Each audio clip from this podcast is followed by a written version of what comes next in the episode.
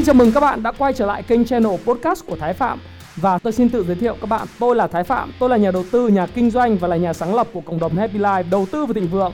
Trong channel podcast này chúng ta sẽ cùng trao đổi với nhau về những chủ đề về phát triển bản thân, về đầu tư khởi sự khởi nghiệp, đầu tư tài chính với mục đích là cùng giúp nhau để trở nên giàu có hơn.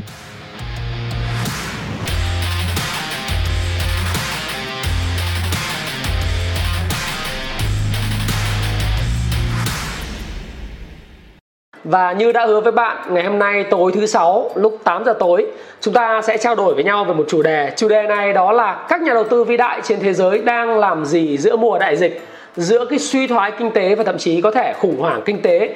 Thì các nhà đầu tư vĩ đại, thí dụ như là Warren Buffett, Charlie Munger, Howard Marks, Ray Dalio, Robert Kiyosaki, Mark Cuban hay là Phil Thao đang làm gì Thì tôi sẽ tổng hợp và cũng sẽ đọc những cái thông tin cũng như là có những cái suy nghĩ của tôi về một số những cái vấn đề về câu chuyện là sẽ làm gì đầu tư gì trong cái giai đoạn này hiện tại. Thì trước tiên thì như tất cả những cái video trước mắt của chúng ta thì chúng ta hãy cùng xem là những cái bối cảnh hiện tại về cái thị trường chứng khoán cũng như cái thị trường tiền tệ và tài chính hiện tại như thế nào. Hiện tại thì chúng ta đã thấy rằng là uh, hiện hiện nay đối với lại uh, uh, cái tình hình đại dịch nó vẫn diễn tiến rất là phức tạp ở đây thì chúng ta có thể vào cái trang web của Đại học John Hopkins của Hoa Kỳ và tổng kết. Thì hiện tại thì về đại dịch thì đã có là 2 triệu 733 ngàn người à, nhiễm cái đại dịch này ở trên toàn thế giới. Và ngày hôm qua thì những cái câu chuyện làm phẳng đường cong à, của Mỹ rồi các nước châu Âu đã tiến hành diễn ra. Thế nhưng mà chúng ta cũng sẽ thấy rằng là cái số lượng ca nhiễm mới của đại dịch ở Mỹ vẫn tiếp tục tăng lên và những cái số lượng người bị chết hay là bị uh, mất vì đại dịch cũng tiếp tục tăng lên và Mỹ vẫn là cái nơi ổ dịch lớn nhất trên thế giới với khoảng là 886.000 người nhiễm và khoảng 50.000 người đã bị uh, mất vì cái đại dịch này. Kế đến đó là Tây Ban Nha, Ý, Pháp, uh, Đức, uh, Anh. Và cái đại dịch này thì chúng ta có thể nói rằng là toàn bộ tất cả các nước quốc gia công nghiệp G7 thì uh, có cả Nhật nữa, à, Nhật ở phía dưới này thì chúng ta cũng sẽ thấy rằng là toàn bộ tất cả các quốc gia thuộc nhóm phát triển G7 đang chịu những cái tác động rất là mạnh mẽ của cái đại dịch và liệu nền kinh tế của các nước quốc gia này nó sẽ có tồn tại? Và không phải còn tồn tại, mà nó sẽ vực dậy sau khủng hoảng như thế nào thì tôi đã phân tích với các bạn trong cái video trước đó. Đó là cái hệ quả ờ, của nền kinh tế, hệ quả của những cái đại dịch này đối với các nền kinh tế như thế nào thì các bạn xem lại cái video thứ hai đầu tuần của tôi. Thì tôi sẽ không phân tích nhiều nữa về cái chuyện này nữa. Và chúng ta thấy rằng là các gói kích thích của ngân hàng trung ương, trong đó có ngân hàng trung ương của tất cả các ngân hàng trung ương trên thế giới, đó là Fed, đã tiếp tục được bung ra. Ngoài cái gói 2.300 tỷ đã được bung ra cứu trợ cho nền kinh tế, thì ngày hôm qua các bạn cũng sẽ thấy rằng là bên thượng viện và hạ viện của Mỹ, họ cũng đã thông qua một cái gói kích thích kinh tế trị giá 500 tỷ đô la và sẽ cứu những doanh nghiệp vừa và nhỏ của đất nước này bị ảnh hưởng bởi đại dịch và chúng ta thấy rằng là cổ phiếu dường như có vẻ không rất giá, đúng không ạ? Và chúng ta thấy rằng là tất cả những cái khái niệm, chẳng hạn như tiền trực thăng, bơm vào cái nền kinh tế này, nó đang rất là mạnh và ảnh hưởng tới cái câu chuyện chúng ta nhìn nhận về thị trường như thế nào. Thì thực sự với các bạn rằng là những cái bối cảnh đó thì nó đặt ra những cái vấn đề mà tôi sẽ cùng với các bạn xem những cái bối cảnh hiện tại để xem là những nhà đầu tư vĩ đại trên thế giới đang làm như thế nào và chúng ta rút ra những bài học cho cá nhân của chúng ta thì chúng ta hãy nhìn vào cái đồ thị của uh, chúng ta nói gần nó rồi nói xa. Đồ thị của VN Index của ngày hôm nay thì tôi làm cái video này là sau cái ngày giao dịch của ngày thứ sáu. Thì chúng ta kết cái tuần vừa rồi à, tuần này ở cái mức 776,66 điểm. Đấy thì cái mức giảm bắt đầu từ 790 điểm thì bây giờ chúng ta giảm còn 776 điểm. Với cái đồ thị Ichimoku Kinko Hyo Chart và những cái đồ thị hình nến như thế này thì tôi có nói đùa một cái câu ở trên cái điểm tin của tôi thuộc cộng đồng Happy Life thì tôi có nói rằng là cái việc mà thị trường lên cao đó nó cũng giống như cái câu chuyện tại thời điểm này nó cũng giống câu chuyện người Nhật hay nói đó là gì? Cứ mời uh, những cái người này trèo cao và sau đó chúng ta sẽ cất thang đi. Thì thực, thực thực tế ra thì nhìn vào cái đồ thị này và những cái đám mây ở phía trước cũng như là cái đồ thị của của Ichimoku của ngài thì chúng ta cũng thấy rằng là rất là khó để cho index có khả năng bứt phá trong thời gian tới và cái xác suất để bứt phá là gần như không có. Có thể là sẽ vẫn mức dao động uh, ngắn hạn thậm chí là có thể những suy suy giảm. Nhất định. Thì chúng ta nếu mà chúng ta muốn nhìn ấy, thì chúng ta nhìn sang đồ thị chặt tuần. Thì chúng ta thấy rằng là cái đồ thị của cây nến tuần ngày tuần này đó là một cái cây nến xuyên thấu ở cái vùng à, tăng giá à, đang tăng giá ở đỉnh thế này. Thì nó cũng là một cây nến báo báo hiệu là cái việc đảo chiều gần như với xác suất rất là cao à, của cái tuần tới và những tuần sau nữa của đồ thị VN Index. Và đây đây là cái đồ thị của uh, cái uh, giao dịch của ngày hôm nay. Thì ngày hôm nay thì chúng ta thấy rằng là giao dịch của toàn bộ nền uh, của cái sàn uh, Hồ Chí Minh nó là 3.932 tỷ. Thế nhưng giao dịch thỏa thuận của nó thì là nó vào khoảng là 732 tỷ. Như vậy thì với giao dịch thì nó rơi vào khoảng là 3.200 tỷ. Cái con số volume và số value giá trị này nó rất là thấp và cổ phiếu thì chỉ có Vinamilk tăng trần và Cotecton tăng trần còn những cổ phiếu khác thì rất là uh, yếu. Thì chúng ta hãy xem là nước ngoài hành xử như thế nào. Thì thực ra nước ngoài các bạn sẽ thấy rằng là họ bán dòng liên tiếp cổ phiếu của Việt Nam suốt từ 30 tháng 3 cho đến đây cho đến nay ngày 24 tháng 4 thì bán dòng rất là quyết liệt từ 670 tỷ. Và các bạn sẽ thấy rằng là nước ngoài bán dòng suốt từ tuần vừa rồi. Và trước tuần đó là các bạn thấy nhá là 392 tỷ, 342 tỷ, 210 tỷ và ngày 22 là 315, ngày hôm qua là 314 và ngày 24 là 322 tỷ. Có nghĩa là nước ngoài bán dòng 6 phiên liên tiếp hơn một tuần nay. À, nước ngoài bán dòng thậm chí là cả tháng này nước ngoài bán dòng rồi. Đấy. Thì nếu mà chúng ta nhìn thấy nước ngoài bán dòng nhiều như thế này thì rõ ràng là cái việc mà hồi phục của index tiếp tục vượt lên với cái đồ thị nến xuyên thấu này thì rõ ràng nó không có cái cơ sở lắm cho cái câu chuyện là liệu cái thị trường chúng ta sẽ tiếp tục lên nữa hay không. Và chúng ta cũng nhìn sang cái diễn biến hiện hữu trên thị trường chứng khoán vào thời điểm mà tôi làm cái video này thì rõ ràng thị trường chứng khoán châu Âu nó cũng đã uh, có những ảnh hưởng nhất định. Thì ngày hôm qua là cái ngày mà chúng ta thấy đó là có một cái tin tức uh, rất là phổ biến. Uh, đang là một cái nỗi lo ngại của cái thị trường uh, Dow Jones. Thì chúng ta nhìn chart Dow Jones trước. Thì chart Dow Jones tương tự như cái chart VN Index thôi. Và tất cả những cái cây nến hiện tại thì đều cho thấy rằng là Dow Jones rất khó có cửa lên trong cái tuần tiếp theo. Ừ. y chang.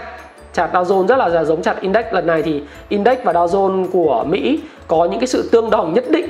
Thì đây là một cái cây nến cũng xuyên thấu luôn và chúng ta thấy rằng là rất khó nếu mà một cái cây nến tuần như thế này có thể khiến cho thị trường ờ, của Mỹ tiếp tục tăng điểm nhất là trong cái bối cảnh châu Âu mở điểm ngày hôm nay giảm gần 2% có những nơi giảm 3% do cái thông tin ờ, đặc biệt là cái thông tin về ờ, cái cái đại dịch đây tôi tôi đưa cho các bạn xem một cái thông tin đó là ngày hôm qua ngày hôm qua ha là cái thuốc thử uh, để chữa cái bệnh dịch này chính thức là của cái công ty uh, uh, Gillette Science đã bị thất bại.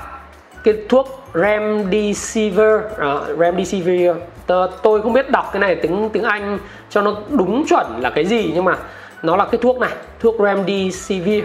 Đó nó bị thất bại và bao nhiêu kỳ vọng của những nhà đầu tư về cái câu chuyện là cái phong tỏa nền kinh tế sẽ được gỡ bỏ hoặc là sẽ được trở nên bình thường ừ, một cách nhanh chóng do cái thuốc nó có công hiệu thì chính thức thất bại. Chính bởi vậy thì các bạn thấy rằng là ngày hôm nay thị trường châu Á cũng đóng cửa đỏ loẹt và chỉ có thị trường Việt Nam thì là tăng điểm thôi. Thế còn thị trường châu Á thị trường châu Âu và thậm chí future uh, của thị trường Mỹ đều giảm điểm. Trong đó thì giá dầu sau khi hồi phục từ lúc mức 11 đô lên 15 đô thì hiện nay đã đóng cửa giảm là à, đang đang giao dịch là giảm khoảng gần 5%. Thế thì với nhìn cái đồ thị về ngày và đồ thị về tuần của Dow Jones cho đến thời điểm hết thứ năm hiện tại thì với cái cây, cây nến này thì rất khó để cho Dow Jones có thể bứt phá trong tuần tới. Và khả năng tuần tới là một cái tuần mà chúng ta sẽ thấy rằng là cái sự buồn hay là cái sự giảm điểm nó sẽ nhiều hơn cái tuần tăng điểm mà chúng ta tắt đi ha. Chúng ta tắt đi. Và nước ngoài vẫn bán rau đấy. Và và cái việc mà chúng ta thấy là cái thuốc thử à, thử nghiệm để chữa uh, cho cái đại dịch là gần như là thất bại.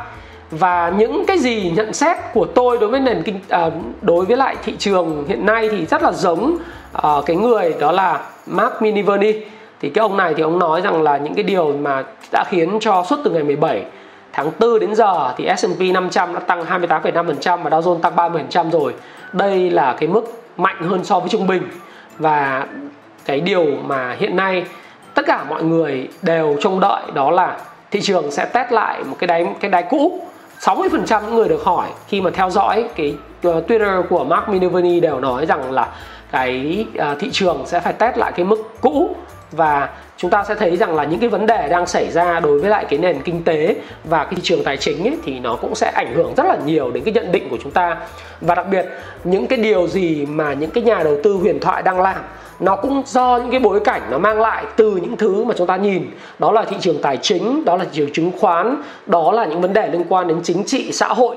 Và đặt trước những cái bối cảnh về dầu lửa thì cái video gần nhất ngày thứ tư tôi có nói với các bạn đó là thị trường dầu lửa thì lần đầu tiên là bị âm cái hợp đồng tương lai tháng 5 sau đó thì chúng ta thấy rằng hợp đồng tương lai của tháng 6 đáo hạn vào ngày 20 tháng 6 thì cũng giao dịch mở cửa ở mức 21 đô. Nhưng ngay lập tức nó bị rớt xuống 21 đô và sau đó rớt xuống còn 10 đô, bây giờ là 14 15 đô một thùng dầu. Cái vấn đề lớn nhất đó là không phải câu chuyện là Mỹ dọa bắn những cái tàu trang bị vũ khí của Iran hay là Iraq tuyên bố là sẽ uh, ổn định tình hình về dầu lửa. Cái đó không giải quyết được vấn đề. Cái lớn nhất đó là những cái chỗ chứa chiến lược chỗ chứa của những cái quốc gia về dầu lửa một cách chiến lược. Đó đã bị đầy. Chỗ chứa của những nhà máy lọc dầu trên thế giới đều bị đầy.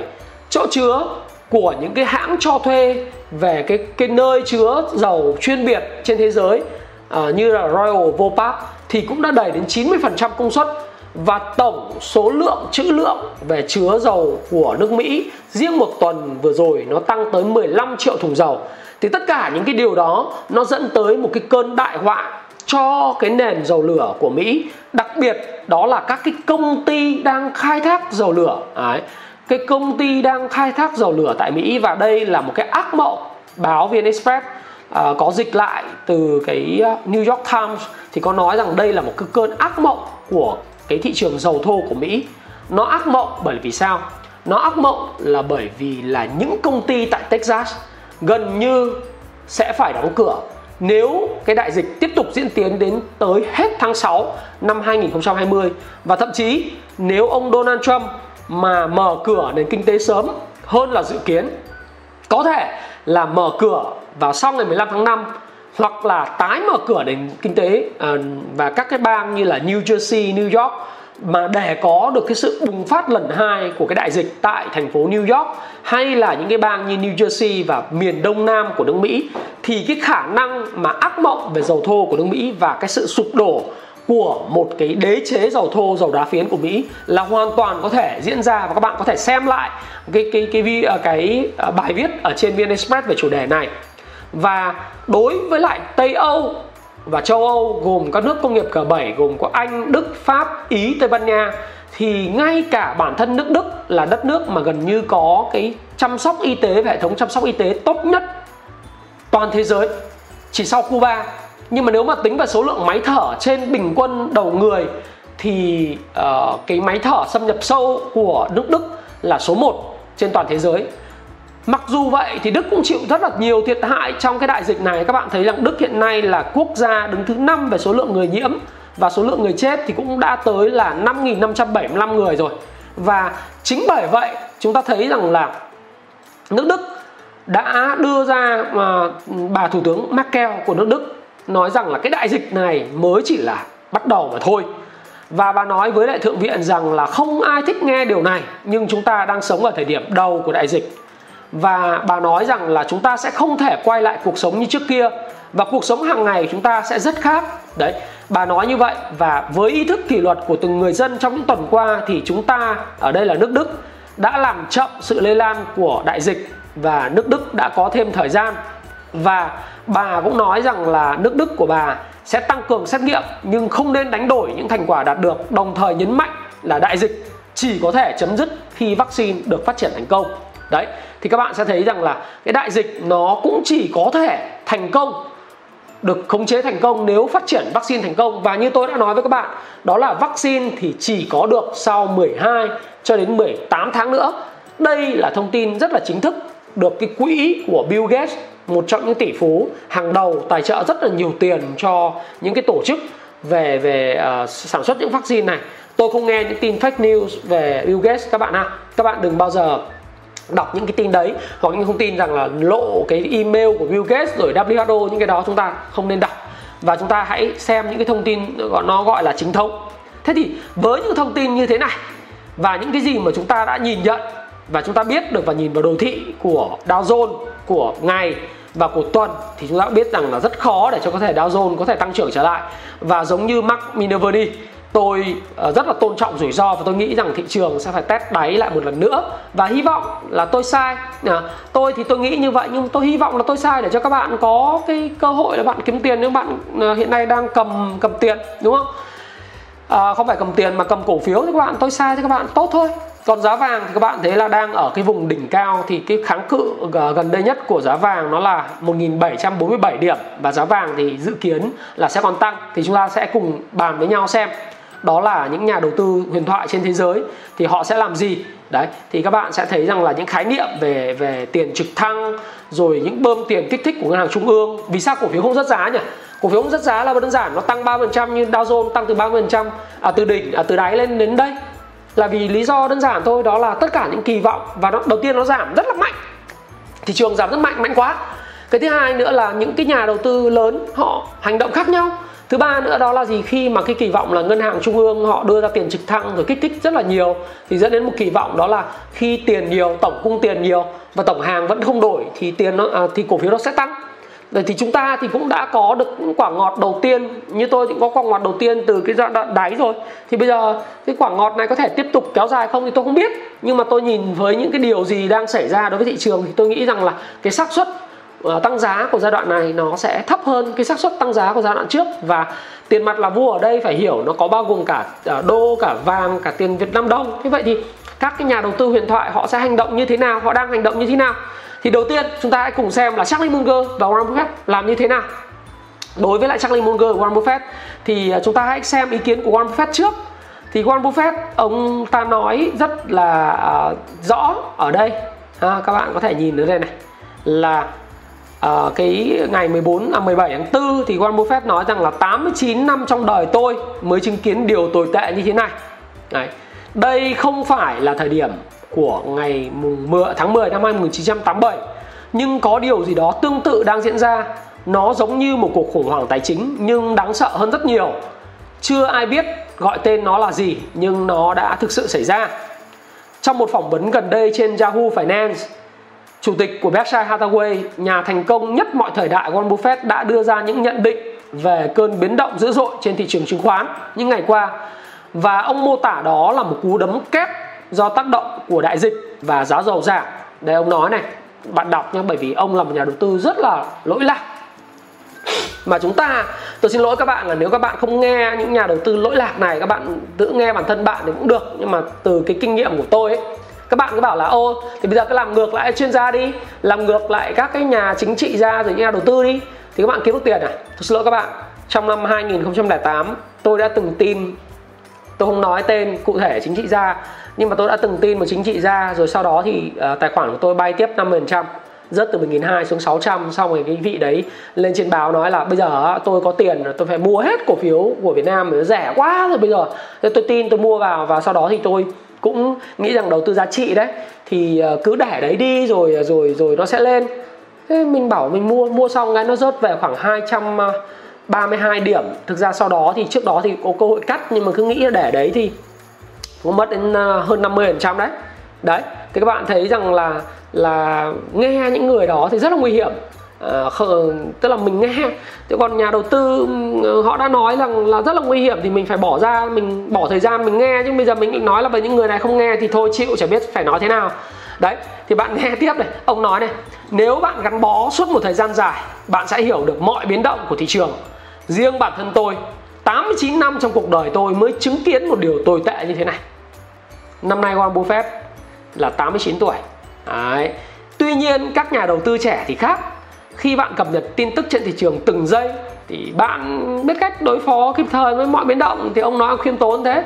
Ông không cập nhật từng giây Nhưng mà ông thấy rằng là Ông chưa bao giờ chứng kiến nguy hiểm như thế. Trong khi các bạn trẻ đấy, các bạn à, 9x thì các bạn 8x à, đời cuối thì các bạn cập nhật thị trường từng giây. Cho nên là bạn thấy rằng là bạn kịp thời đối phó. Đối với ông thì ông chưa bao giờ có thấy một cái điều gì kinh khủng như thế.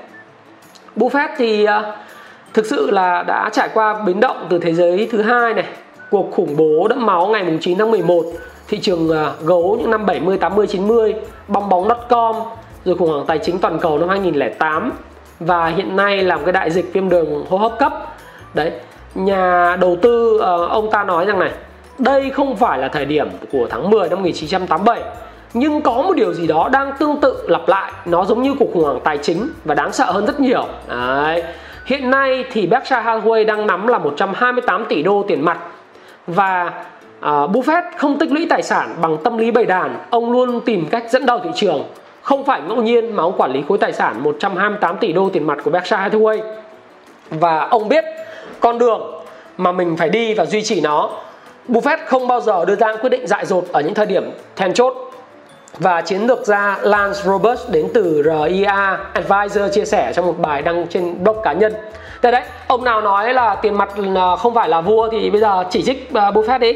Nói với Buffett là Buffett à, bị dồ dại tại sao không đi mua cổ phiếu ở thời điểm này. Mà trong cuộc đời của Buffett ấy bị chỉ trích rất là nhiều lần rồi. Cái giai đoạn bong bóng.com năm 99 2000 ấy, ông không mua bất cứ cổ phiếu công nghệ nào cũng bị chỉ trích. Trong cái giai đoạn vừa rồi không sở hữu cổ phiếu của công nghệ cũng bị chỉ trích. Nói ông hết thời nhưng tôi thấy ông chả hết thời thế nào. Tiền của ông cứ tăng đều lên và tiền mặt của nay ông đang cầm rất là nhiều. Các bạn ha rồi ông làm gì? Thì đối với lại à, người đồng cấp à, và cánh tay phải của ông ấy là Berkshire Hathaway Charlie Munger nói rằng là tất cả những cái uh, ông chủ của các cái của các cái cái cái cái, cái uh, doanh nghiệp lớn của nước Mỹ hiện nay thì đang bị đông cứng lại. Và mọi người thì không có gọi cho Buffett mà đang tìm cách đó là gì? Đang tìm cách là kêu gọi các nhà đầu tư và kêu gọi chính phủ giải cứu. À, Đấy. và hiện nay thì ông nói rằng là à, cái phone của Buffett thì chưa có vang lên. Các nhà đầu tư các cái cái CEO của các cái hãng hàng không rồi những cái công ty bị ảnh hưởng trực tiếp bởi cái bệnh dịch thì chưa gọi Buffett mới đang mong muốn là chính phủ cứu trợ đã và giúp cái cái cái ngành công nghiệp và tất cả những ngành nơi bị thiệt hại.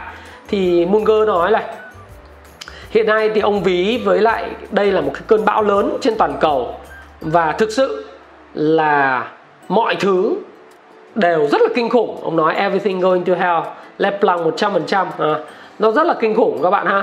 Và thực sự là ông nói ở đây này ông đảm bảo là với tư cách là chúng ta là những thuyền trưởng con tàu trong một cái cơn bão tồi tệ nhất đã từng xảy ra điều chúng ta muốn chỉ là việc thoát khỏi những cơn bão này à cơn bão này và chúng ta thoát khỏi nó với lại cái câu chuyện chúng ta rất là nhiều tiền mặt liquidity là thanh khoản.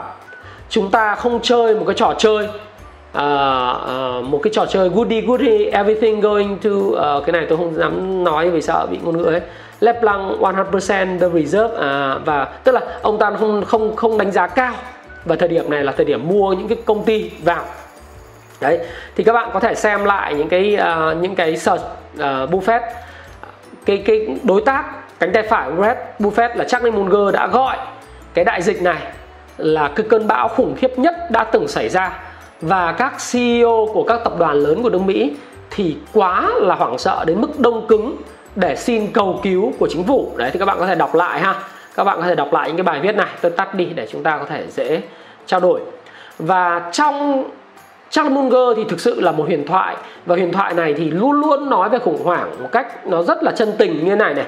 Nếu như mà bạn không chịu được thị trường giảm 50% thì đừng đầu tư cổ phiếu. Đấy ông luôn luôn có những cái bài học như thế được đưa ra. Và các bạn thấy rằng là ông đã từng cảnh báo rất nhiều về những rắc rối sắp có trên thị trường chứng khoán với những cái thu nhập nhảm nhí à, của các cái công ty mà đang xào nấu số liệu thậm chí cả bên Mỹ. Và đối với quỹ của và Berkshire Hathaway thì các bạn sẽ nhìn vào đây, các bạn sẽ thấy rằng là Berkshire Hathaway khi mà cái đại dịch được ví như là cơn bão tài chính lớn nhất trên toàn cầu xảy ra, thì họ đã làm một việc đó là, một là tăng tính thanh khoản bằng cách bán ra những cổ phiếu nào không có thanh khoản để thu tiền về, ngồi trên đống tiền 128 tỷ đô la tiền mặt, đợi chờ cái cơn bão tài chính ập đến để mang xô ra hứng bạc và họ cầm tiền đấy họ cầm tiền đô mặc dù cho những cái kích thích kinh tế của nước Mỹ với những kỳ vọng là tiền nhiều quá rồi những tiền trực thăng bơm ra họ vẫn cầm 128 tỷ đô la tiền mặt. Và ông bán cổ phiếu của Delta Airlines và Southwest Airlines đấy ông giảm sở hữu xuống lần lượt là chỉ còn là ờ, uh, 18 và 4% Cụ thể đây là Berkshire đã thả, Berkshire Hathaway đã bán 13 triệu cổ phiếu của Delta Airlines và 2,3 triệu cổ phiếu của Southwest Airlines và tổng giá trị bán. Hiện nay ông còn nắm nắm giữ ở Delta và Southwest Airlines đó là 1,32 tỷ đô và Southwest là 1,57 tỷ đô la. Và các bạn thấy là cái đồ thị của cái cái uh, mà Southwest Airlines và Delta Airlines hãng hàng không thì cắm đầu đi xuống. Và rõ ràng đối với lại Charlie Munger và Warren Buffett thì các bạn thấy họ ưu tiên cầm tiền mặt. Thứ nhất summary lại họ ưu tiên cầm tiền mặt. Thứ hai họ gọi cái đại dịch này nó là một cái cơn bão tài chính lớn nhất đã từng xảy ra trên thế giới. Thứ ba, đó là họ bán ngay những cổ phiếu hàng không bởi vì họ hiểu rằng cổ phiếu hàng không cần từ 3 đến 5 năm để lấy lại phong độ như hiện tại, thậm chí là lâu hơn. Nếu như vaccine không được phát triển và không được thử nghiệm thành công trên con người và con người phải sống chung với lũ, và khi mà cái đại dịch nó phát triển mạnh mẽ như thế, thì các bạn thấy rằng là chúng ta sẽ chưa bao giờ và không bao giờ quay trở lại được cái cuộc sống như trước đại dịch cả chẳng hạn như du lịch như là hàng không như là giáo dục tôi đã phân tích cái chủ đề này vào trong ngày thứ hai vừa rồi các bạn có thể xem lại cái video được không ạ? Ok, à, các bạn đã biết là nhà đầu tư Warren Buffett và Charlie Munger hành động như vậy rồi. Thế còn Howard Mark thì sao? Howard Mark là tác giả của cuốn điều quan trọng nhất là cái quỹ quản lý cũng rất nhiều tiền đúng không ạ? Ông quản lý một số lượng tiền rất lớn và tôi đã làm review về Hallmark thậm chí tôi đã công bố cái bức thư được dịch bởi họ ờ, bởi Happy Life Team về ờ, của Hallmark gửi cho các nhà đầu tư của quỹ của mình, gọi là Oaktree Capital Management. Thì các bạn sẽ phải hiểu rằng Hallmark vừa đánh giá tích cực, đánh giá những điểm tiêu cực. Đồng thời, ông cũng nói rằng những điều gì tồi tệ chưa đến và ông sẽ cũng giống như Charlie Munger và Warren Buffett thà là ngồi trên đống tiền. Còn hơn, đó là mua cổ phiếu giai đoạn này, bởi vì ông nghĩ rằng cổ phiếu sau khi giảm sâu thì nó sẽ có hồi phục. Nhưng mà sau khi hồi phục thì sẽ làm một cú test lại. Và như vậy thì ông sẽ chờ đợi một cái cơ hội nó tốt hơn để ông mua và sở hữu cổ phiếu. Một vị tỷ phú và nhà đầu tư lỗi lạc thứ ba, một người rất trẻ mà tôi rất ngưỡng mộ, đó là ông Mark Cuban, là tỷ phú Mark Cuban. Ông nói như thế nào? Chúng ta hãy cùng xem. Ông là một Shark Tank ở Mỹ. À đây là giám khảo chương trình Shark Tank ha. Mark Cuban thực sự rất giỏi chứ không phải đơn giản. Ông nói rằng là ố nên giữ tiền mặt hoặc là mua nhà trong dịch. Nhà nhà Mỹ chứ không phải nhà Việt Nam nhé. Đấy. tất nhiên thì, thì thì nhiều người lại bảo ở Việt Nam là tiền mặt giờ là rác cho nên là thôi không đừng đừng đừng giữ tiền mặt. Sai. Ông bảo giữ tiền mặt đi hoặc là mua nhà đại dịch này, Mark Cuban là một trong những tỷ phú xuất hiện trên giới truyền thông rất nhiều. Hiện tại làm nhà đầu tư, tay chơi có hạng về về đầu tư đấy. Về chứng khoán là thuộc diện là Mark Cuban. Các bạn phải học Mark Cuban rất nhiều. Bản thân tôi là thường xuyên theo dõi Mark Cuban và những nhận định của ông và những cái bài học của ông trên à, các phương tiện thông tin đại chúng và thậm chí sách vở của ông thì các bạn nên đọc đấy. Là một trong những người mà có tư duy lớn nhưng mà rất khiêm tốn và có một lối sống mà tôi cũng rất là ngưỡng mộ. Thì Mark Cuban là đang sở hữu một cái đội bóng rổ tại NBA là Dallas mà Maverick và hiện tại thì à, NBA đang tạm hoãn cái này thì chúng ta đọc à, một chút xíu nữa này. Ông nói là, trả lời truyền hình của The Palm Podcast, ông nói Mark Cuban cho rằng hiện tại là thời điểm nên giữ tiền mặt thay vì đầu tư. Đấy. Mark Cuban kể rằng trước khi chuyển một số tài sản về dạng tiền mặt thì ông đã mất nhiều tiền với các mảng kinh doanh giải trí dù vậy, các khoản đầu tư vào công nghệ với Amazon và Netflix cũng giúp ông gỡ gạc lại đôi chút. Ông nói là 3 đến 5 năm nữa thị trường sẽ phát triển. Tuy nhiên, đây cũng là lý do tôi cần giữ tiền mặt. Và nhìn lại khủng hoảng 10 năm trước và nhiều nhiều công ty tốt ra đời, tiền mặt có thể giúp tôi tăng cơ hội vào những công ty tốt sau khủng hoảng. Đấy, các bạn thấy không? Tiền mặt là vua hiểu theo nghĩa đó như thế tức là tiền mặt không thể mất giá nhiều như thế đâu. Mà khi mà cầm tiền mặt thì khủng hoảng nó nó xảy ra sẽ có công ty vỡ nợ. Và cái người cầm tiền mặt sẽ nhẹ nhàng cầm tiền mua những cổ phiếu của công ty này được không ạ? Và sau khi chuyển hết sang dạng tài sản tiền mặt thì ông còn nhìn thấy cơ hội ở mảng hàng hóa bất động sản. Nhưng ông cũng nói là uh, hàng hóa nào? Và ông nói rằng là Uh, nếu các bạn muốn sống ở New York trong tương lai thì đây là thời điểm thích hợp để mua nhà ở New York. Đấy thì các bạn sẽ thấy rằng Mark Cuban là một trong đại diện trường phái tiếp tục cũng giống như Howard Mark và Berkshire Hathaway của Charlie Munger Warren Buffett là ông ta cầm tiền mặt và cũng khuyên là mua nhà ở New York trong khủng hoảng. Được chưa một vị tỷ phú thứ tư mà tôi muốn giới thiệu các bạn về cái hành động của ông ta trong đại dịch là gì? Đó chính là Ray Dalio tác giả của cuốn sách uh, uh, Principle và cũng như là cái quỹ đầu tư ờ, uh, Bridger Capital đúng không? Thì ông ta hiện nay đang quản lý vào khoảng là 160 tỷ đô la cũng là một trọng tay chơi cỡ lớn trên thị trường tài chính thế giới. Thì ông ta nhận định như thế này ông ta tôi sẽ để những cái góc nhìn rất là đa chiều khác nhau. Ray Dalio nói rằng là tiền mặt là giấy lộn khi ngân hàng trung ương in thêm liên tục. Và ông ta có Bridgewater không phải Bridger Capital Bridgewater Associates thì ông ta nói rằng tiền mặt là một sự lựa chọn tối khác Howard Mark khác Warren Buffett khác cả Mark Cuban. Chúng nó thì, thì cũng phải đa chiều chứ đúng không? Hay ông Thái bảo tiền mặt là vua nhưng ông Thái bảo nói tiền mặt là bao gồm cả đô cả vàng cả tiền Việt tiền Nam đồng. Thì tỷ phú cũng thế thôi. Có tỷ phú nghĩ thế này tỷ phú nghĩ thế khác. Quyền của người ta đúng không? thì mình mình review thế thôi. Đa chiều. Thế ông Mao tiền mặt là giấy lộn khi ngân hàng in thêm liên tục. Khi mà so sánh tài sản khác khi chính phủ và ngân hàng trung ương tung ra nhiều biện pháp kích thích kinh tế và ông ta khuyên là nên nắm giữ các tài khoản tài sản hơn là tiền mặt. Đấy thì ờ, ông ta ngày 7 tháng 4 nói rằng là giá trị của tiền mặt không biến động nhiều tài sản khác. Nắm giữ tiền mặt về lâu dài thì mang lợi suất âm à, ờ, đặc biệt là tức là ông ta nói rằng là việc sở hữu các cỗ máy in tiền có thể in ra đồng tiền bất cứ quốc gia nào cũng sử dụng uh, như là có được tài sản. Đúng lại là ông ta nói rằng chúng ta phải uh, giữ tài sản và đừng cầm tiền. Bởi vì chúng ta đang sống trong cái thời kỳ đại mà các gói kích thích kinh tế uh, đang có quy mô lớn nhất đang xảy ra từ thời chiến tranh thế giới thứ hai. Và tôi tin rằng sẽ ngày càng có nhiều trái chủ tự phải hỏi liệu trái phiếu họ nắm giữ có phải là tài sản lưu giữ giá trị tốt hay không. Túm lại là không cầm tiền mặt không cầm trái phiếu luôn mà phải mua tài sản. Đấy thì đó là cái cái lời khuyên của Ray Dalio. Đấy, tài sản ở đây thì nó có thể là vàng có thể là bạc có thể là bất động sản có thể là uh, cổ phiếu ở giá rẻ thì Ray Dalio không nói cụ thể. Nhưng ông ông ta không cầm tiền. Ông ta ưu tiên là giải ngân và những tài sản. Nhưng lúc nào rẻ và mua lúc nào thì ông ta không nói. Nhưng mà đúng lại Ray Dalio nói uh, ông ta không cần tiền mặt. Thì còn còn thực ra là Warren Buffett, Charlie Munger hay là Howard Mark và Mark Cuban thì cũng cầm tiền mặt cuối cùng là để đợi chờ để mua cái cổ phiếu ở giá rẻ mà thôi. Mỗi cái tài sản giá rẻ mà thôi. Về bản chất thì họ đều hiểu rằng là tiền mặt không phải là cầm để cầm mãi mãi, mà họ cầm để đợi cái thị trường nó tạo ra cơn mưa vàng họ hứng thôi. Thì Ray Dalio cũng vậy, được chưa rồi, vị tỷ phú tiếp theo. Thực ra chưa phải tỷ phú, nhưng mà là triệu phú nhưng có tầm ảnh hưởng rất lớn.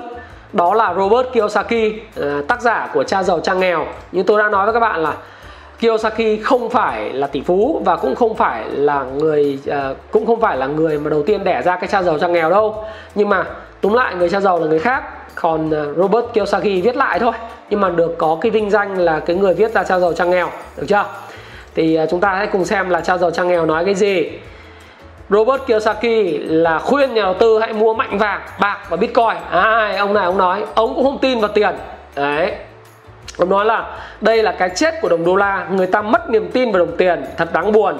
Nếu chính phủ cho bạn tiền miễn phí à, hay là cái tiền trực thăng ấy, hãy sử dụng một cách khôn ngoan, đừng tiết kiệm, hãy đổ mua vàng, bạc, Bitcoin. Đô la Mỹ đang chết dần. Đấy. Với đồng bạc 20 đô la Mỹ, hãy mua những gì tốt nhất có thể cho an ninh trong tương lai mọi người đều có khả năng chi trả 20 đô la đặc biệt về khoản tiền đó có vẻ như sắp sửa sắp tới là miễn phí à, trong cái Twitter của mình thì ông ta nói như vậy và thực sự là uh, Robert Kiyosaki thì là những người mà tôi cũng theo dõi ở trên uh, trên trên um, Twitter thì ông ta nói rằng là uh, chúng ta thực sự là manipul- ờ, chính phủ đang manipulate. Thực ra thì the big short đối với lại uh, Robert Kiyosaki đã nói về vấn đề về sự sụp đổ của nền kinh tế suốt từ năm 2016 đến giờ cơ. Chứ không phải là bây giờ Robert Kiyosaki nói 2016 Kiyosaki đã kêu là đây là một cú lừa đảo vĩ đại rồi tiền bạc mất giá rồi sẽ đầu tư vào vàng bạc. Thì nói chung là cũng nhiều lý do lắm nhưng mà tại sao ông ta lại mua à, vàng, bạc, bitcoin? Thì bitcoin tôi không biết. Tôi không có niềm tin lắm vào bitcoin. Nhưng tôi lại tin vào vàng, bạc. Thì đó lý do tại sao mà giá vàng này tiếp tục đang cứ tăng như thế này. Đầu tiên nó nó đã giảm đợt 1656 thì hôm trước có review bảo là đợi nó giảm về 1500 mua, nhưng mà giờ nó lại lên lại thì chả biết, phải đợi thôi. Thì Robert Kiyosaki trao giàu cha nghèo uh, thì nói là ok các bạn đừng giữ tiền các bạn hãy mua những cái cổ phiếu uh, những cái vàng bạc và bitcoin đi. Tôi thì uh, tôi thấy rằng là cái lý do để tin Robert Kiyosaki thì cũng là tiền mặt thì bây giờ bạn bạn chuyển nó trở thành vàng bạc thì cũng được. Còn bitcoin tôi không biết tùy các bạn đánh giá. Nhưng mà tôi là một người tổng hợp lại những cái kiến thức này và tôi sẽ nói cái quan điểm của tôi sau. Còn cứ để cho cái ý kiến nhiều ý kiến trái chiều khác nhau đi ạ đúng không ạ? Cái người thứ tư đó là sư phụ à, một đại sư phụ của tôi là tác giả của cuốn sách à, Payback Time ngoài đời nợ. À, và và và hiện nay Phil Thao thì đã làm gì trong cái đại dịch này? Thì thực sự với các bạn là Phil Thao thì à, đã có một cái buổi mà ngồi nói chuyện livestream với lại những cái học trò của mình. Và Phil Thao thì đã nói rằng là Phil Thao đã hành động ở thời điểm này. Tôi cũng cho các bạn xem đó là Phiêu Thao đã hành động ở cái thời điểm vào ngày 13 tháng 3 năm 2020 lúc cổ phiếu đang rớt. À, thì Phiêu Thao hành động là Phiêu Thao đã mua ở cái vùng đáy này.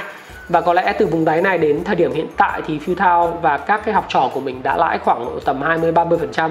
Tôi nghĩ là Phiêu Thao đã chốt cái phần mua vào tại cái thời điểm mà ông kêu gọi mọi người mua ngày 13 tháng 3 và thầy tôi thì vẫn cứ quan niệm rằng là cái thời điểm này là thời điểm mà nên uh, tích trữ một lượng tiền mặt để mua các cái cổ phiếu tốt. Và ông ta đã hành động đã mua vào thực sự vào thời điểm vào ngày 13 tháng 3 và ông ta đã hưởng được một cái một cái lợi nhuận rất là ngắn à, rất là tốt trong cái thời gian rất là ngắn như thế. Và ông ta cũng à, thầy tôi cũng rất là giỏi trong cái câu chuyện là làm nhà kinh doanh dài hạn và ngắn hạn. Thì thực sự là rất đáng ngưỡng mộ đó là bây giờ sau khi mà đã chốt được cái lời cổ phiếu thì Phil thao lại khuyên là tất cả mọi người hãy đánh giá đúng cái tác động tiêu cực của cái đại dịch và hãy chờ đợi cho những cái gì sẽ xảy ra thì đấy chúng ta cũng sẽ tìm hiểu thêm và tôi sẽ cập nhật với các bạn tiếp như vậy thì có thể nói với các bạn rằng là những cái điều mà đang xảy ra trên thị trường à, và các nhà đầu tư từ huyền thoại Charlie Munger, Warren Buffett rồi uh, Howard Mark, Ray Dalio đúng không? Mark Cuban à, chúng ta có Robert Kiyosaki, Phil Thao, một số những đại diện của những quỹ truyền thông. À, rồi tôi có theo dõi là một vài người thí dụ như là Guy Spear và Monish Pabrai. Thì quan điểm của họ vẫn cũng giống như Warren Buffett và Charlie Munger họ đợi chờ. Thì đối với tôi thì các bạn sẽ thấy rằng là tôi quan điểm như thế nào về cái chuyện này. Đối với tôi thì tôi à, cũng không nghiêng về bất cứ ai bởi vì tôi nghĩ rằng là ở đây là cái quan trọng rất là mang tính chất cá nhân và vị thế kinh doanh của từng người tôi đã làm cái video tiền mặt là vua. Tôi đã đánh giá tác động tiêu cực của cái đại dịch đối với bất động sản. Tôi đã đánh giá tích cực nó với lại vàng. Tôi đã đánh giá tích cực nó với lại cái thời điểm mà chúng ta đang ở đáy của cái thị trường cổ phiếu. Và tôi luôn luôn nói rằng đến thời điểm này là thời điểm rủi ro của thị trường cổ phiếu sau khi đã bật tăng từ đáy. Đối thị trường Việt Nam, thị trường Mỹ đều giống nhau. Và tôi nghĩ rằng ai thích mua thời điểm này thì đấy là việc của họ. Còn tôi thì tôi sẽ hành động như sau tôi nghĩ rằng là cái việc tiền mặt là vua nó chưa bao giờ là sai. Nhưng vấn đề là bạn phải hiểu rằng là trong cái đám mà gồm đô vàng và tiền việt đồng tiền việt nam đồng bạn phân bổ nó thế nào? Đấy là quyền của các bạn. Đối với tôi thì lúc nào cũng phải có một chút vàng một chút tiền mặt bằng đô la à, bằng việt nam đồng một chút đô la. Và dĩ nhiên tiền ở trong cổ phiếu thì lúc nào cũng có và chờ đợi những cái cơ hội mà nó sẽ xảy ra. Tôi không nói tiền mặt là rác chưa bao giờ tiền mặt là rác cả bạn không tin à? Đưa cho tôi thử vài trăm triệu. Đây tôi sẽ tiêu cho bạn xem. Bạn nói nó là rác bạn mua bất động sản. Tôi không tin. Một trăm vài trăm triệu vài tỷ cũng chả giải quyết được cái gì. Mà bất động sản như không có nguồn thu chẳng hạn bất động sản du lịch ờ, uh, condotel hay đất nền không tạo ra cái gì cả. Nếu in tiền nhiều nếu lạm phát và in quá nhiều tiền thì bất tài sản sẽ tăng giá. Nhưng đó là câu chuyện của dài hạn. Đừng nhầm lẫn dài hạn và ngắn hạn người tư duy dài hạn là phải hiểu ngắn hạn họ làm gì. Không có cái nhỏ thì không thể nào có cái to. Warren Buffett, Howard Mark, Charlie Munger, Mark Cuban, thậm chí cả Ray Dalio hay Robert Kiyosaki tất cả nắm những cái tài sản đó nhằm mục đích bảo vệ cái số tiền của mình có và chờ đợi những cú bánh đánh quyết định. Như tôi đã nói với các bạn trong cái chương 7 của tự do tài chính cá nhân của cuốn sách thiết kế cuộc đời thịnh vượng tôi cũng nói vấn đề này rất rõ đó là bạn phải hiểu được là tự do tài chính thực sự của bạn là gì. Con số của bạn cụ thể trong cuộc đời của bạn bạn cần bao nhiêu tiền để tự do về tài chính? Nếu bạn làm việc thêm 35 năm nữa của cuộc đời, thì trong cái chương 7 của cuốn sách thiết kế cuộc đời thịnh vượng, tôi cũng nói là bạn phải tính ra cái con số cụ thể. Và nếu bạn muốn tính cái số đó, thì bạn hãy phải lên trên cái website của Happy Life. Trong cái mục mà resource tool này này, nó có cái phần nó gọi là investment retirement calculator. Thì trong cái cuốn sách của thiết kế cuộc đời thịnh vượng, tôi cũng đã nói với các bạn cái cách tính nếu các bạn đầu tư. Và quan trọng hơn là trong cái chương 7 này, tôi nói rất rõ về cách bạn tạo ra cái con số của bạn như thế nào. Đấy, cái con số để tạo ra cái tương lai tự do tài chính cho chính bạn. Nhưng nó không phải là một con số mơ hồ, nó là con số rất là cụ thể. Cụ thể ở đây bạn phải điền thông số là cái chi phí cuộc sống mong muốn của bạn là bao nhiêu, bạn sử dụng cái thời gian của mình để kiếm tiền như thế nào, bạn muốn sống ở đâu, bạn muốn dành thời gian với ai, bạn có sở thích nào, bạn muốn theo đuổi hay không, bạn muốn học thêm điều gì, bạn sẽ dành bao nhiêu kỳ nghỉ một năm, bạn đi du lịch như thế nào, bạn muốn cái ngày lý tưởng của bạn kéo dài như thế nào, bạn phải điền vào một con số rất cụ thể thì trong cái cuốn sách này tôi cũng đã nói với các bạn rất là nhiều về chuyện này rồi. Thì bạn lên trên web của Happy Life bạn điền con số vào, bạn sẽ ra được một con số cụ thể. Và bây giờ con số cụ thể này tính ngược lại với số tiền bạn đang có, những cái điều gì bạn có thể tích lũy trong hiện tại để mà bạn có một cái chiến lược phù hợp nhất với bạn. Bạn giữ một phần là tiền mặt bằng Việt Nam đồng. Mua một ít đô la, tôi cũng nghĩ là tương đối hợp lý. Hay giữ một chút vàng vàng đang tăng giá. Mà bây giờ tất cả mọi người đều nói là, đây, tôi đánh gô cho bạn xem ai ai không nhìn go chứ nhìn cái chặt chặt go về, chặt tháng như thế này á? Sắp hết tháng 4 rồi, hôm nay 24 tháng 4 bây giờ là 1730 đô la. Nếu phá vỡ 1794 đô la. Wow. Hoàn toàn vàng có thể phá vỡ 1920 đô la một ounce. Bây giờ là vàng hôm nay SJC là bao nhiêu nhỉ? Để xem nhé tôi không nói với các bạn đầu tư vàng ờ, đầu cơ vàng hay gì gì nhá. Vàng SJC hôm nay, các bạn sờ đi. Rồi giá vàng các bạn xem này. Giá vàng SJC 48 triệu. Họ mua vào là 47 8 50 nhưng họ bán là 485 đấy các bạn thấy không? 10 lượng là 485 triệu còn một lượng hiện nay là 48 triệu rưỡi. Nếu các bạn mua vàng tôi khuyên các bạn mua vàng SJC Đấy, cái vàng mà sau này các bạn có thể bán lại được chứ các bạn đừng mua cái vàng lung tung không có không có cái nguồn gốc xuất xứ ha. Nhìn vào cái đồ thị này để bạn thấy rằng là theo chặt tuần và theo chặt tháng vàng còn lên dài hạn do in tiền. Do biến động nhiều lắm thì việc giữ tiền mặt để chờ đợi mua cổ phiếu không, không sai. Cổ phiếu chưa rớt thì đừng có mua. Sốt ruột cái gì? Bây giờ vào nếu mong nó sập từ 790 thậm chí 800 điểm nó sập về thì sao? Hoặc là từ 890 điểm xác suất có thể lên 820 điểm 812 850 điểm. Ừ rồi sao? Nhưng nó sập về 700 điểm thì bạn sẽ tính như thế nào? Bạn ngồi bạn khóc à? không đừng làm như vậy bạn phải biết là con số cụ thể trong tương lai bạn tính tự do tài chính bạn cần. Nhưng chiến lược trong mỗi lần cụ thể phải nghiên cứu, phải xem những nhà đầu tư huyền thoại người ta làm cái gì, tại sao mình đọc đọc những cái vấn đề. Tôi rất ghét ở cái điểm là những người mà đọc báo, đọc chí, họ không biết đọc cái gọi là tiếng anh, nó gọi là đọc read between the lines, đọc dưới những dòng chữ để hiểu thực sự là cái người người ta nói có phải đúng như cái tít tiêu tiêu đề của bài báo thật tít câu view không? Hay là người ta có cái hàm ý khác? Và mình phải hiểu sâu. Thì cái này phải đọc phải học phải tìm hiểu thì chúng ta mới biết được. Chứ bây giờ chúng ta cứ cứ nghe thấy báo là bảo tiền mặt là rác. Ủa mới chung mà bây giờ mày giờ đi mua đất nền ở tít tật thạch thét hà tây. Tôi bảo à, mua đi. Đến lúc nó không bán được không còn thanh khoản nữa khỏi khỏi mà có thể mua được cái gì. Khi mà cổ phiếu nó rớt giá nó giảm giá mạnh ấy, không có tiền để mà mua. Giả sử bây giờ à, cổ phiếu như đợt vừa rồi Vinamilk rớt về còn 90 đô ở à, 90 nghìn cổ phiếu bạn bảo nó lo lo rác. Bạn bạn mua cổ phiếu Vinamilk bạn không có tiền thì làm sao? Đúng không? Hãy cổ phiếu rớt xuống thấp bạn không có tiền mà mua làm sao? Đó có phải là rác không? Không. Đúng không ạ? Do đó thì đối với tôi tôi dung hòa các quan điểm uh, của tôi đối với lại thị trường. Và tôi nghĩ rằng là tôi luôn luôn có đầy đủ các công cụ để có thể kiếm được tiền trong thị trường này. Và tôi biết rõ chính xác con số mà tôi cần trong tương lai của mình. Nếu như giả sử bây giờ tôi nghỉ hưu tôi vẫn có thể sống trọn vẹn và sống sung sướng cả đời. Nhưng tôi làm việc bởi tôi nghĩ tôi yêu yêu quý nó và tôi khoái nó còn một số quan điểm khác nữa ví dụ như là quan điểm của một uh, một cái ông nào đó nhỉ ông à, Adam Khu ấy nói bảo chứ uh, gì đấy tiền mặt cũng là rác rồi thị trường sẽ hồi phục hình chữ V. Tôi bảo V vào mắt. Tôi không có ý ý định đả kích ai cả nhưng mà tôi V vào mắt. Chính bởi vì cái câu chuyện là Singapore lúc đầu ấy cũng bảo là thời thị trường sẽ không sao rồi ờ, đại dịch sẽ qua đi nhanh kinh tế sẽ hồi phục hình chữ V. Đấy đầu tháng 2 họ mở cửa thị trường ra đấy. Họ cùng chống dịch cùng một lúc họ cùng ờ, phát triển kinh tế. Cuối cùng cái đại dịch nó bùng phát cuối cùng bây giờ phải đóng cửa của, của Singapore đến hết ngày mùng 1 tháng 6 rồi. Vậy về về vùng vùng cái gì mà về về vùng vùng đúng không? Cái này nói rất là là, là chân thật ấy đừng bao giờ lạc quan. Tôi thích cái câu là hope for the best but be, à, tức là mình hope for the best hy vọng về điều tốt nhất nhưng mà prepare for the worst. Phải chuẩn bị cho những điều tiêu cực nhất tồi tệ nhất xảy ra. Và giống trong bóng đá nó phải có công và thủ đừng bao giờ nghĩ đến công, đừng bao giờ chỉ nghĩ đến lợi nhuận. Hãy nghĩ tới việc các rủi ro của nó là gì. Sự thông minh nhất đối với đầu tư, đừng bao giờ chỉ nghĩ là mình có một cái cửa ăn. Mình sẽ phải có một cửa thua. Cửa thua đó xác suất bao nhiêu? Và liệu thị trường ở thời điểm hiện nay, hãy phân bổ như thế nào cho đúng? Tôi muốn biết quan điểm của bạn.